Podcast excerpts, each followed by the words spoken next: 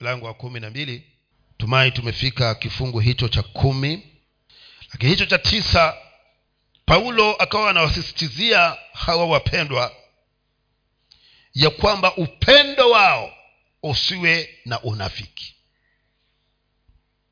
Kwa hivyo kama ni kupenda umpende mtu huyo kwa moyo wako wote kwa akili zako zote kwa nguvu zako zote ili kwamba ikajulikane ya kwamba wewe unaenenda kulingana na shauku na tamanio la mungu kuhusiana na upendo. Hivyo ninashawishika ya kwamba kufikia majira haya hakuna kati yetu ambaye huenda ikawa kuna jirani yake ambaye amekaa karibu na yeye ambaye hampendi. Kwa maana uki, uko katika hali hiyo basi wewe na mungu hamuko pamoja kwa maana mungu ni pendo na kwa sababu yeye ni pendo basi imenipasa hata na mimi nami nikaweze kutembea katika huo upendo. Mstari huo wa kumi. Mstari wa kumi. Kwa pendo la undugu mpendane ninyi kwa ninyi kwa heshima mkiwatanguliza wenzenu. Kwa upendo kwa pendo la udugu mpendane ninyi kwa ninyi kwa heshima mkiwatanguliza wenzenu. Paulo ananena nini hapa? Bado angali anaendelea kueleza kuhusu huo upendo ambao umeambiwa ya kwamba usiwe na unafiki na hapa anakiri ya kwamba katika pendo hilo la udugu basi imetupasa tupendane sisi kwa sisi tena kinamna gani? Kwa heshima tukiwatanguliza wengine. Hivyo ananena nini huyu mtu? Anachokizungumza ni kwamba katika kunipenda kwako wewe lazima pendo hili lisiwe na upendo wa mdomoni tu lakini pendo lazima liwe na matendo. Kwa maana hatuwezi tukadhihirisha upendo kwa maneno peke yake. Ndiyo maana hata maandiko yanasema katika kitabu cha yohana hiyo tatu kumi na sita ya kwamba kwa maana jinsi hii mungu akaupenda ulimwengu na baada ya kuupenda akafanya kitu. Alifanyaje? Alitoa mwanawe. Kwa hivyo upendo halisi haubaki katika maneno. Lazima uweze kufuatiliwa na nini? Na vitendo. Sasa pendo hili analolizungumzia hapa ndo maana akasema kwa pendo la udugu tumewekewa mpaka ni pendo hilo la udugu. Hilo ndilo ambalo twapasa tuweze kutanguliza wengine ya kwamba lolote kama nilifanyike kwangu basi kwanza ningetamani lifanyike kwa jirani yangu lifanyike kwa mpendwa lifanyike kwa ndugu zangu. Kwa sababu nisiwe ninajiangalia mimi mwenyewe kwanza lakini kabla ya yote nikutangulize wewe na kadri ninavyokutanguliza wewe ninapaswa niwe ni mtu ambaye sitakuwa kila wakati ninakuudhi kila wakati ninauumiza moyo wako bali ikiwa kuna lolote ambalo niweze kulihisi kutokana kwangu mimi basi ni iwe jambo ambalo linakutia moyo jambo ambalo linakufurahisha. Hivyo inanipasa hata kunena kwangu na wewe nine, niwe nachagua ni maneno gani ninayozungumza nawe. Kukutanguliza wewe. Kuhakikisha kwamba sikuudhi kuhakikisha kwamba siku kwazi. Kwa maana unayempenda huwezi ukamuudhi. Unayempenda huwezi ukamkwaza.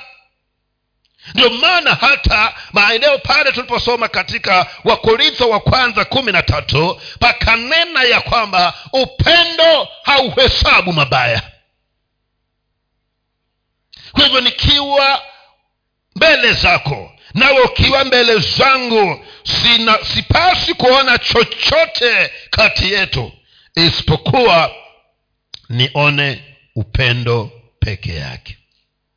Kwa hivyo himizo ni kwamba kila wakati ni hesabu mwenzangu kuwa ni bora kuniliko mimi. Yohana mtakatifu mlango wa kumi na tatu. Yohana mtakatifu mlango wa kumi na tatu kifungu cha, cha thelathini na nne. Kumi na tatu kifungu cha thelathini na nne. Yohana mtakatifu kumi na tatu kifungu cha thelathini na nne. Amri mpya nawapa. Mpendane kama vile nilivyowapenda ninyi. Nanyi mpendane vivyo hivyo.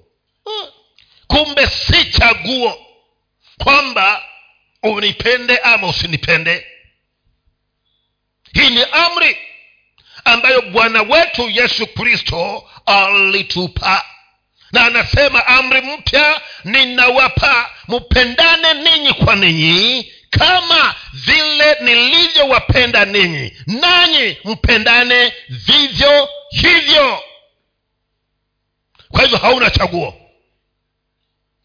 kama unataka kufanana na kristo yesu kama unataka ukauguse moyo wa bwana kama unatamani kutembea na kristo basi hapa kuna amri ambayo ameipeana ya kwamba ni lazima unipende inapendeka unipende sipendeki unipende vivyo hivyo. Kwa maana amri hiyo haibatilishi. Amri kazi yake ni kuva nini? Ni mtu akiamrishwa ati.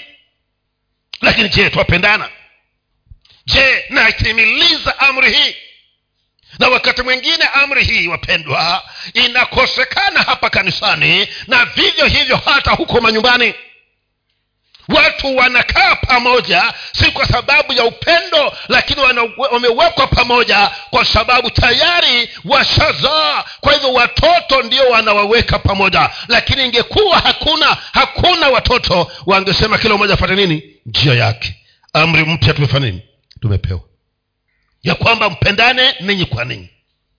Kama nilivyowapenda mimi. Kwa hivyo wapendwa huu upendo tunaozungumzwa hapa si kwamba hauwezekani. Wawezekana kwa maana kama yesu aliweza kutupenda basi hatwambii tupendane zaidi ya jinsi alivyotupenda. Tupendane kama alivyotupenda sisi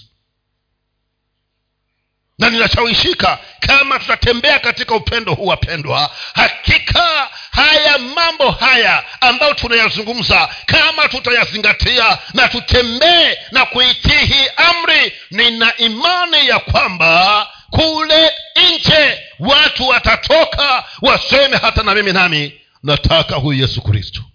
Kwamba nimeona hawa waokovu wanapendana hawa. Lakini mara ngapi? Umenikwaza ni mara ngapi nimekukwaza? Na hayo yote yanafanyika kwa sababu hakuna upendo. Kama palipo na upendo sitafanya lolote. Lile ambalo haliwezi kukupatia furaha.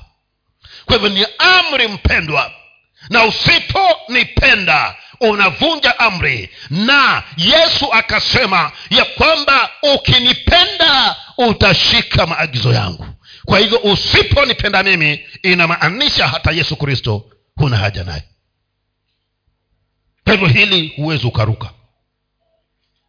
Hapa ni lazima ili mradi unasema yesu ni bwana basi kama ni bwana maishani mwako anapaswa na yeye uweze kuzifata sheria zake usimame na maagizo aliyotuagiza. Na agizo hili ni kwamba tupendane sisi kwa sisi kama yeye alivyotupenda. Kwa hivyo sijui wewe ni wanani kama ndani ya moyo wako kuna umebeba mwenzako kwa njia isiyokuwa salama.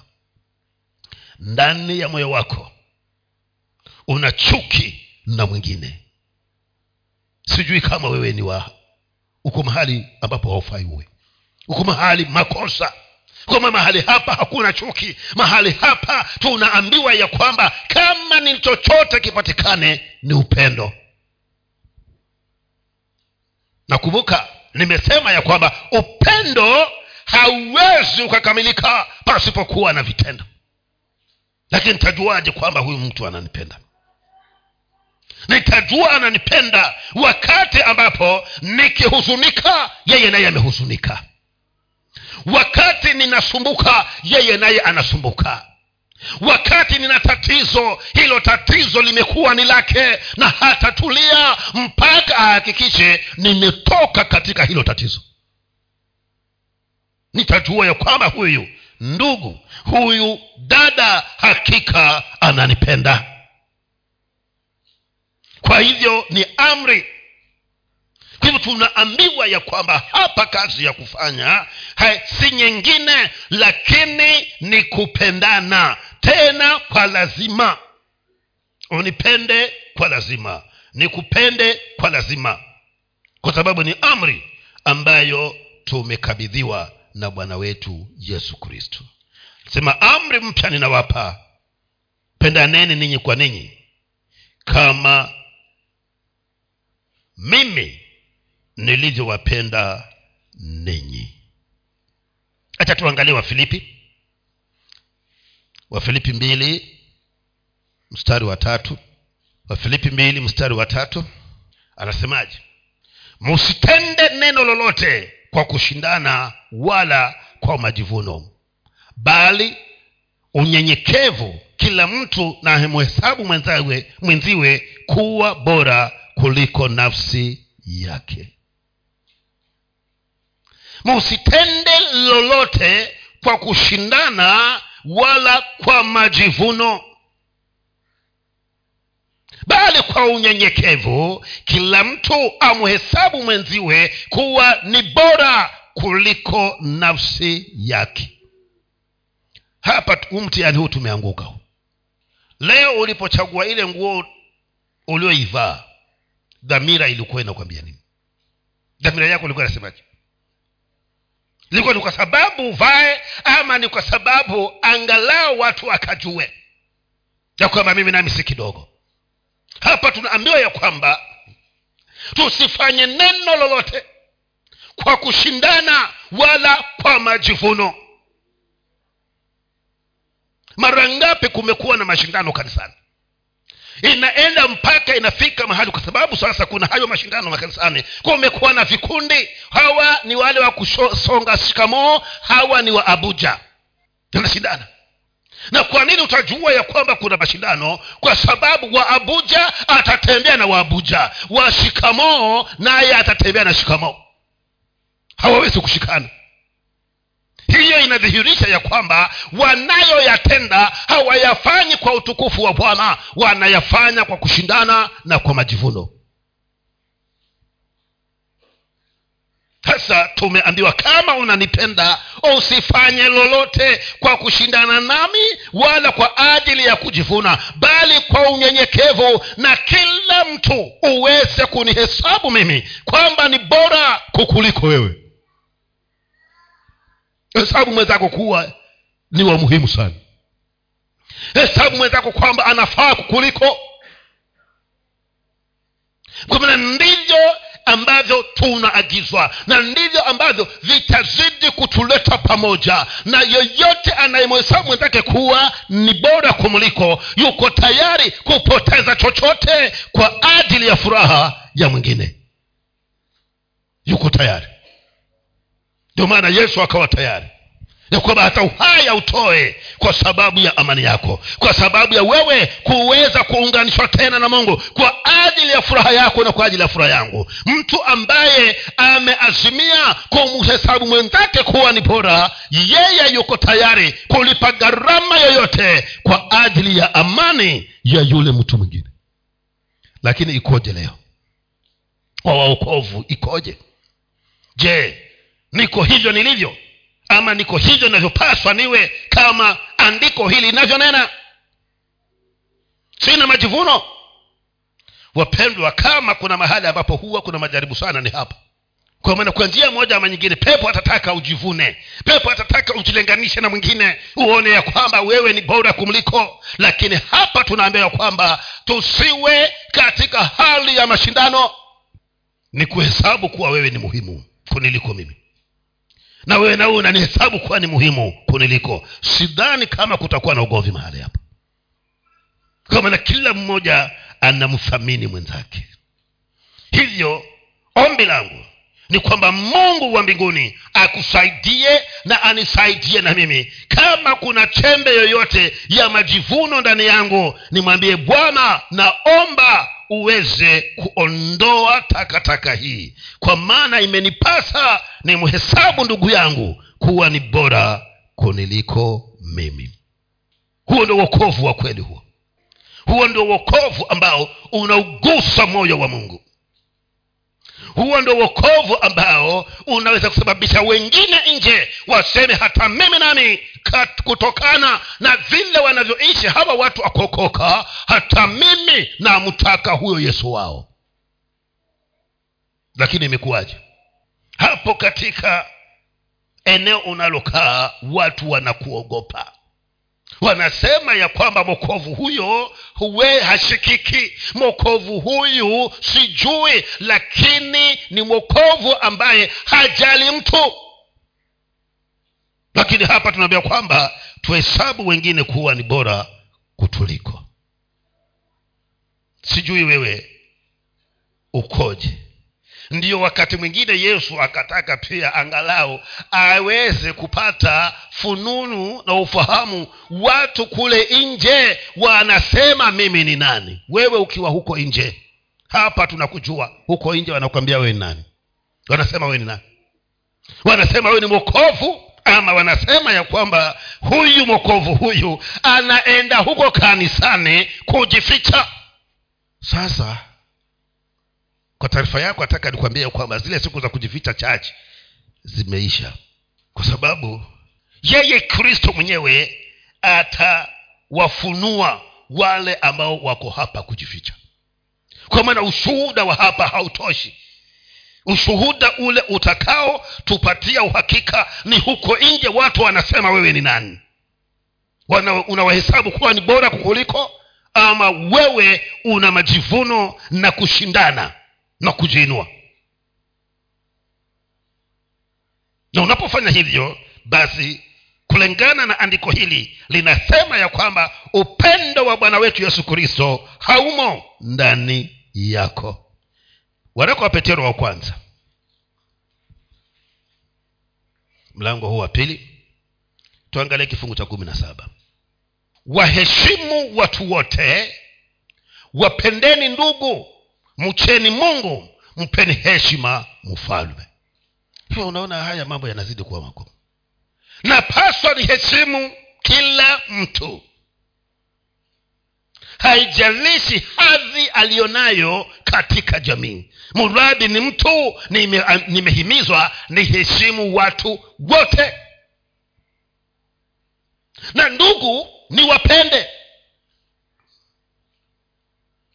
na katika kufanya hivyo basi nitakuwa ninamcha mungu na zaidi ya kumcha pia ninampa heshima mfalme mfalme nani? Mfalme kristo yesu. Kwa kufanya nini? Kwa kujitokeza vile anavyotaka mimi nijitokeze. Anasema tuwaheshimu watu wote mara ngapi umedharau wengine? Tena hata ukanena wewe mwenyewe fulani mi namdharau sana kwa nini? Mi mwenyewe tu moyo wangu. Ni pepo. Hivyo mungu atusaidie tuondoke katika changamoto hizo ili bwana akituangalia aone watu wanaofanana na yeye. Yesu hakuna aliyemdharau. Hata mwenye ukoma alimgusa. Wakati mafarisayo na masadukayo na makuhani wanawafukuza nje ya mji yesu akawakumbatia. Yesu akawagusa kwa maana alitamani kuheshimu watu wote.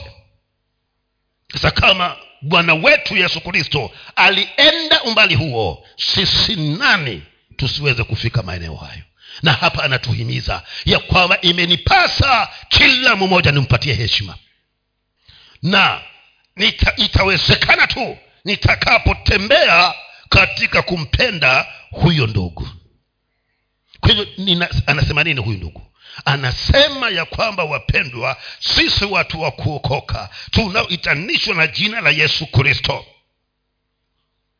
tunapaswa tutembee kama bwana wetu yesu kristo alivyotembea katika mambo ya upendo. Mstari wa kumi na moja hiyo yohana. Matha hiyo warumi mstari wa kumi na moja. Warumi kumi na mbili kumi na moja basi ndugu zangu na wasihi kwa huruma kwa bidii bila kulegea mkiwa na juhudi katika roho zenu mkimtumikia bwana. Kwa juhudi. Sasa ameanza ametueleza jinsi ninavyotakikana niweze kuwa katika kumpenda. Na baada ya hapo sasa anasema kwa bidii bila kulegea mkiwa na juhudi katika roho zenu mukimtumikia bwana. Na bidii hii na juhudi hii ya utumishi kwa bwana itapatikana wapi? Nitaipata wakati nimependa hawa watu na ninampenda huyu yesu kristo kwa maana nimesema ya kwamba ninayempenda hakika sitakuwa ninamuumiza moyo wake. Anasema kwa bidii bila kulegea mukiwa na juhudi katika roho zenu mukimtumikia bwana niambie wewe. Katika utumishi wako ni wapi umeingiza bidii? Ni wapi umeweka juhudi ni wapi ambapo haukulegea? Maeneo mengi wapendwa tumekuwa walegevu. Maeneo mengi ndugu zangu tumekuwa hatuna bidii. Maeneo mengi tumekosa kuweka juhudi. Na kwa sababu hiyo tumekosa kuuona ukuu wa bwana tumekosa kuona baraka za bwana. Tumekosa ku, kuinuliwa na mungu. Kwa maana yoyote aliyeinuliwa na mungu angalia gharama aliyolipa. Alikuwa na juhudi. Alikuwa na bidii. Katika utumishi katika eneo lile ambalo bwana amemweka katika mambo ya mungu. Wewe haya mambo ya mungu umeyaweka nambari ngapi katika taratibu ya mambo yako. Tumekosa kuwa na bidii. Na yote hayo hayataweza kama sina upendo upendo kuelekea mmoja na mwingine na upendo kumwelekea kristo yesu. Sitakuwa na juhudi sitakuwa na bidii. Kila wakati nitakuwa ni mtu ambaye natembea katika ulegevu katika mambo ya mungu. Na ndivyo lilivyo kanisa la kristo sasa. Limekuwa na ulegevu sana. Sasa ni andiko chunga andiko latakikana kuja kutimia lakini naomba lisitimie kwako. Likatimie kwa wengine. Kwa maana andiko hili linasema ya kwamba upendo wa wengi utapoa. Upendo wako kumwelekea mungu japopoa ndio utakuwa na ulegevu. Utakuwa huna juhudi na kazi yake utakuwa hauna bidii na kazi yake. Na ukweli wa mambo ni kwamba waokovu wana juhudi na bidii kwa mambo yao lakini kwa mambo ya mungu hayo mungu ajishughulikie mwenyewe. Taka niseme hivi ya kwamba tusipoamka na kuanza sasa kuweka juhudi na bidii katika kumtumikia bwana eneo lolote lile na katika mambo ya mungu jua ya kwamba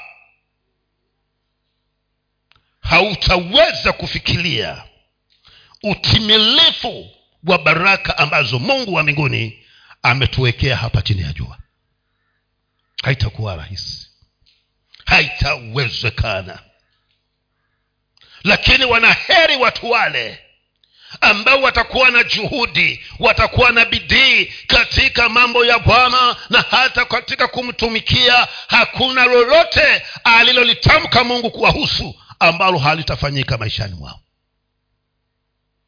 Kwa hivyo maamuzi ni ya kwako. Wakati mwingine tunashindwa na hawa watoto wa mama yetu mdogo yeye anaweza funga kazi yake funga duka lake aende kwa ibada. Lakini mokovu hawezi kuacha tomato na vitunguu vyake aje kwa ibada. Kwa sababu saa hizi ndo watu wametoka kazini kazi ni nzuri. Na hiyo ibada si ya kila siku. Sasa shida kwanza ni upendo. Kumwelekea nani? Huyo mungu. Na kwa sababu ushapoa hasa ulegevu na umeingia bwana atusaidie angalau tuweze kuamka na wanapoamuka pia wanaamuka kama vile jinsi ambavyo soda ya kakakola inavyofanya. Ukifungua kwa gafula itafurika lakini ipatie muda. Baada ya kitambo kidogo inafanya nini? Inarudi. Kuna kipindi tulikuja tukasema kitu hapa ibada za katikati zikawa zimegeuka. Hivi zimerudi vile vile upako wa kakakola za shida ni ulegevu. Na ulegevu huu hautokani na shughuli nyingi ulizo nazo haa unatokana kwa upendo wako kwa mungu kupungua. Na kama upendo wako kwa mungu umepungua kwako wewe na mwanadamu mwenzako utakuwaje? Si utakuwa mbaya zaidi. Ulegevu. Sasa hapa tunaambia kwamba tuwe na bidii. Katika na kuwe bidii na juhudi katika kufanya nini? Kaza bwana. Juhudi wapendwa imeenda zaidi ya bidii. Anasema kwa bidii bila kulegea mkiwa na juhudi. Kwa hivyo juhudi na bidii ni vitu ambavyo ni viwango tofauti. Bidii ni wakati hiyo nafasi ipo imepatikana na unafanya kazi kwa kujituma. Juhudi nafasi haipo lakini unaitafuta hivyo hivyo ili ipatikane.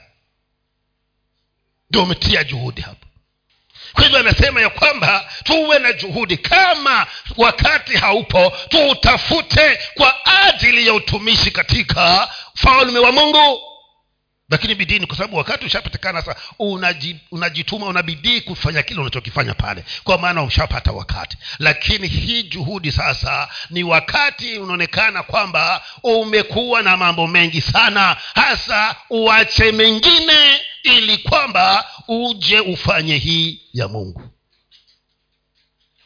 Ndo juhudi. Lakini watu wa mungu hawana hiyo juhudi na kwa sababu sina juhudi mungu naye atahakikisha ya kwamba mimi nami sitakuwa na juhudi kuelekea mambo ya huyu mtu. Kwa hivyo ombi langu ni kwamba wapendwa hebu tuwe na juhudi. Kwa nini tuchoke na mambo ya mungu? Walakini yale yasiyokuwa ya mungu tuna bidii nayo. Na hata hayana ulazima. Lakini tuna bidii nayo kabisa wengine mko hapa kuna vipindi vi, hutaki kuvikosa katika runinga. Hata ukiwa kule mavueni hutangojea matatu utapanda pikipiki. Ili masaa hayo ya hicho kipindi uwe uko hapa una juhudi kabisa. Na mambo ambayo hayaongezi ladha hayaongezi heshima haiongezi chochote maishani mwako. Lakini una juhudi navyo uko tayari kulipa mia badala ya hamsini? Ili uje ukione. Lakini mambo ya mungu nikipata nafasi hivi naona nimechoka sana. Kweli kuna ibada lakini naona nimechoka. Mungu atajua. E, mungu anajua ya kwamba upendo kwake yeye wako umepoa anajua. Kwa hivyo ukiwa mlegevu yeye naye atakuwa mlegevu kwa mambo yako kwa hivyo vuta soksi zako uwe na juhudi na bidii katika mambo ya mungu ndiyo uuguse moyo wa bwana. Ndugu akaugusa moyo wa mungu. Mpaka bwana akasema ya kwamba siwezi nikanyamaza nataka nipeane ushuhuda wa huyu ndugu. Jinsi alivyougusa moyo wangu akamwambia shetani umemuona mtumishi wangu ayubu. Jinsi anavyonipenda. Wewe mbingu inashuhudia nini kukuhusu? Mbingu ina ushuhuda gani kukuhusu? Na tena wasema ya kwamba nimeokoka naenda mbinguni. Wapendwa mbinguni si kuenda sokoni. Kwamba kila mmoja ana tu ana pesa ana pesa. Anaenda tu akapita hapo katikati ya soko na akatoka kule kwingine. Si hivyo. Vyataka juhudi vyataka bidii ndio huyu paulo ndio huyu mtumishi huyu petero anasema ya kwamba ndio huyu mtumishi paulo katika warumi anasema kwa, kwa bidii bila kulegea mkiwa na juhudi. Tena wape katika roho zenu kwa maana kinachopenda ni roho. Waswahili wakasema ni dawa kwa hivyo juhudi hii kuto kulegea bidii itokewa rohoni kwenu. Kwa maana kitu kikiwa ndani ya roho yako hautatamani roho ikwazike. Utafanya juhudi ukitekeleze. Kwa hivyo mbingu inatuona na wanasema ya kwamba huyu naye bwana utamleta huyu huku. Yesu anasema vile bado wakati haujafika na bado ningali namwombea? Angalau mungu amrehemu.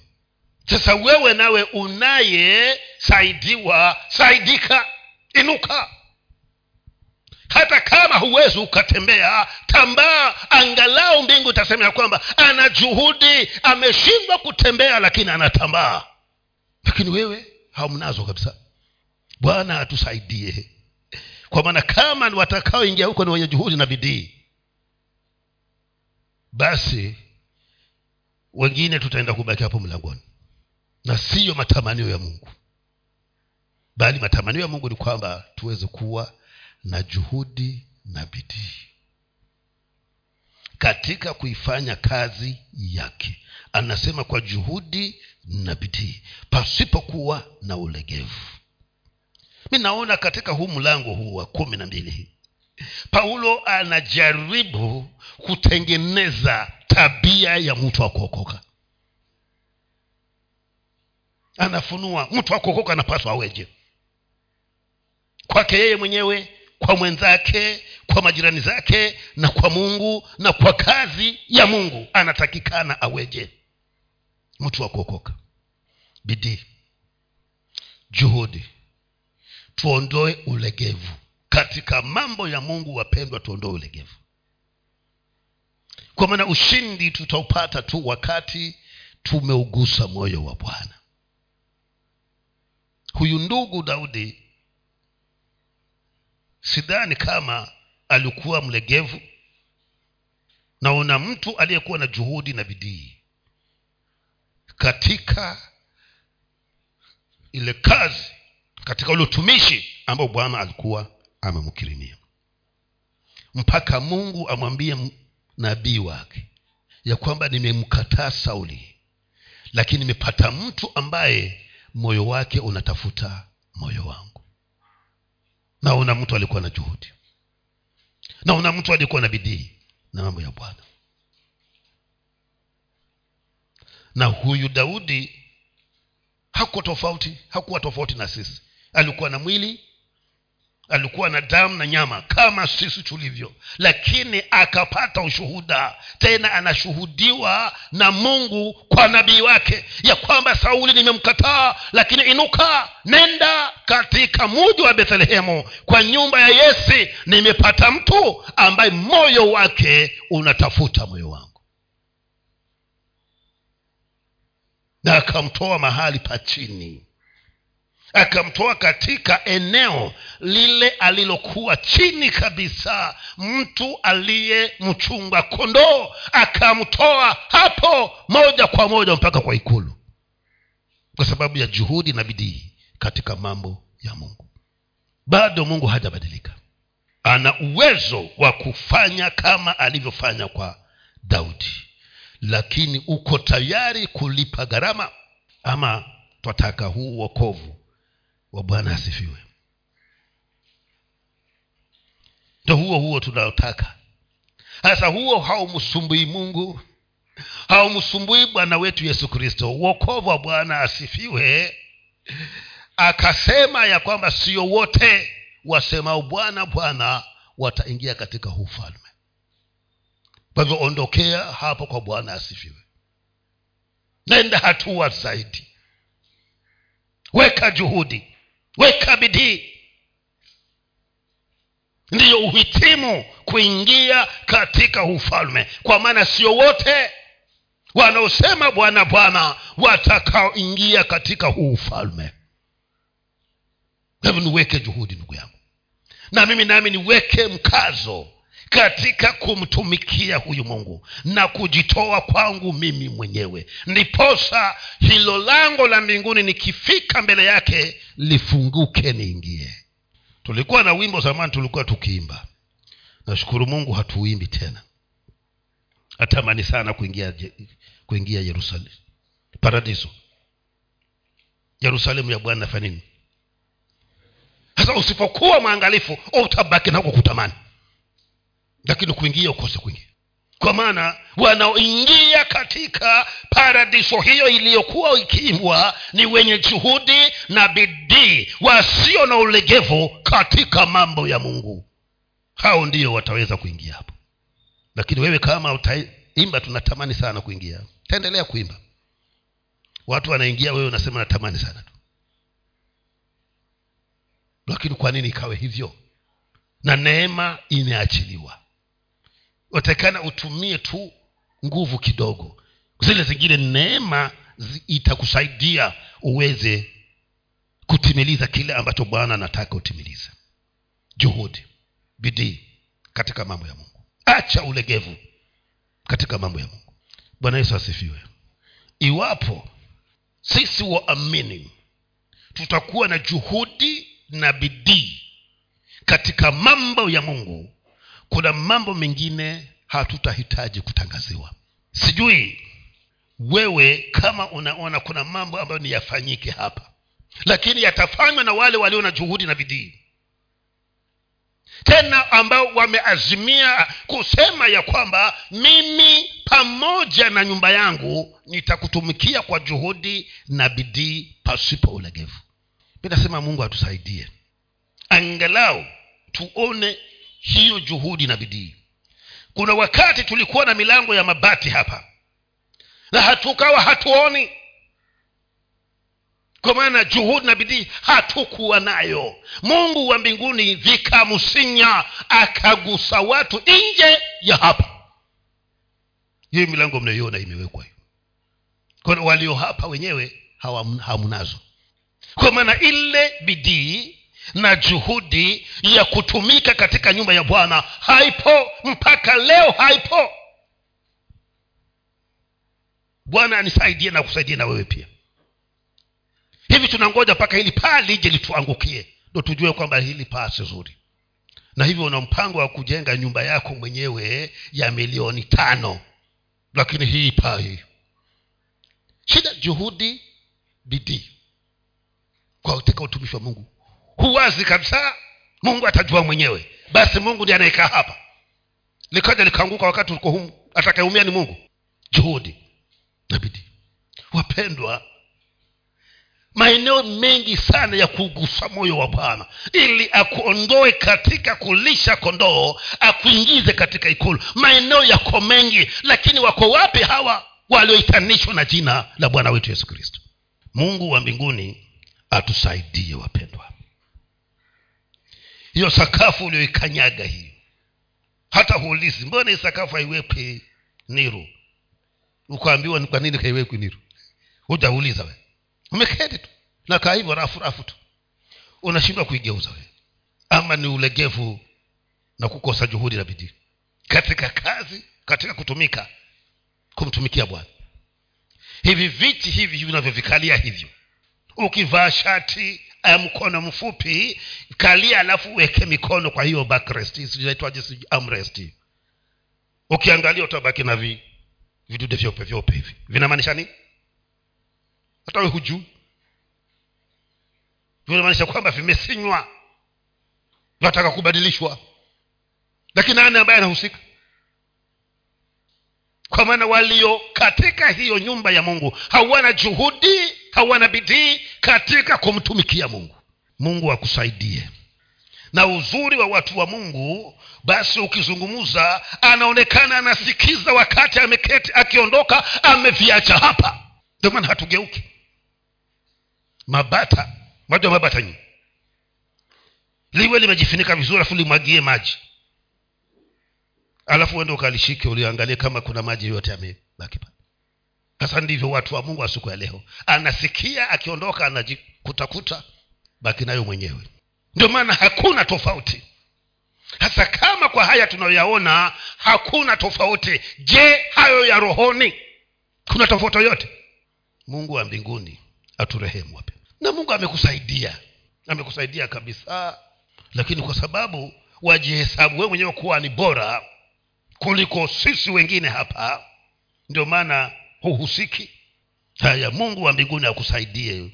Tukasema ya kwamba kisha muwe katika upande ule ambao unaenda upepo msikie mkali mpapeho ili kuwe na tofauti.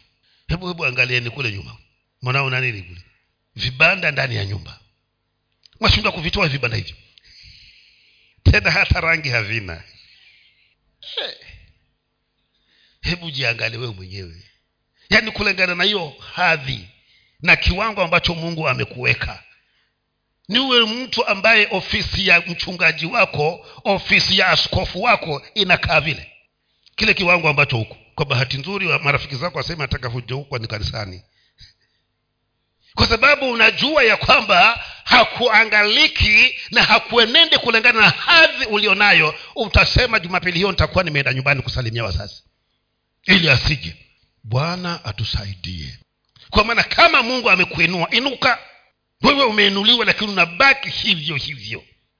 Kwa maana sina bidii sina juhudi katika kumtumikia mungu. Bwana wa mbinguni angalau atusaidie wapendwa ili kuwe na tofauti.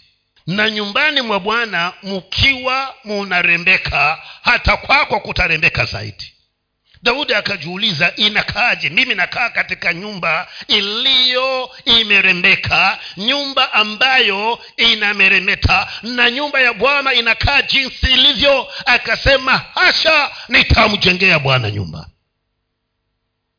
Mungu akamwambia ni kweli kabisa. Mawazo ulionayo ni mazuri? Lakini wewe mtu ulikuwa na vita vingi sana. Ulimwaga damu nyingi. Kwa hivyo wewe hautanijengea. Mwanao ndiye atakayenijengea. Hivyo daudi akasema ni sawa bwana nyumba sitaijenga lakini mali ma, ma, mambo yote ama vifaa vyote vinavyohitajika kwa hiyo nyumba ili ijengwe nitavitayarisha mimi. Yani watu waliokuwa wamefika mahali ana thamani na huyu mungu wake kwa mahali ambako mimi ni bora zaidi kuliko nyumba ya mungu. Lazima mahali kwa bwana pawe pazuri zaidi kuliko mahali napokaa. Jo, joseph kuwa mwangalifu. Hamuone hilo lidude vile linavyofanya?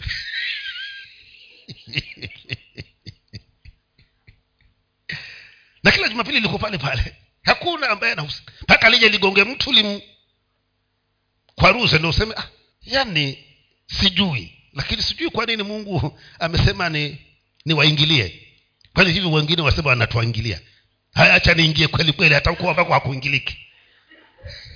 Ili tuweze kupona wapendwa. Hao madaktari wanajua ya kwamba sindano huwa yaumiza. Lakini ukienda kule kama wa sindano atakudunga. Si kwamba hakutaki ili ufanye nini? Upone ndio mimi nami sisemi kwamba nawaingilia. Tunataka tupone. Ili mahali tukiingia wapendwa pawe pana utukufu wake. Yaani hiyo hiyo jinsi panavyoonekana panadhihirisha tayari huo utukufu.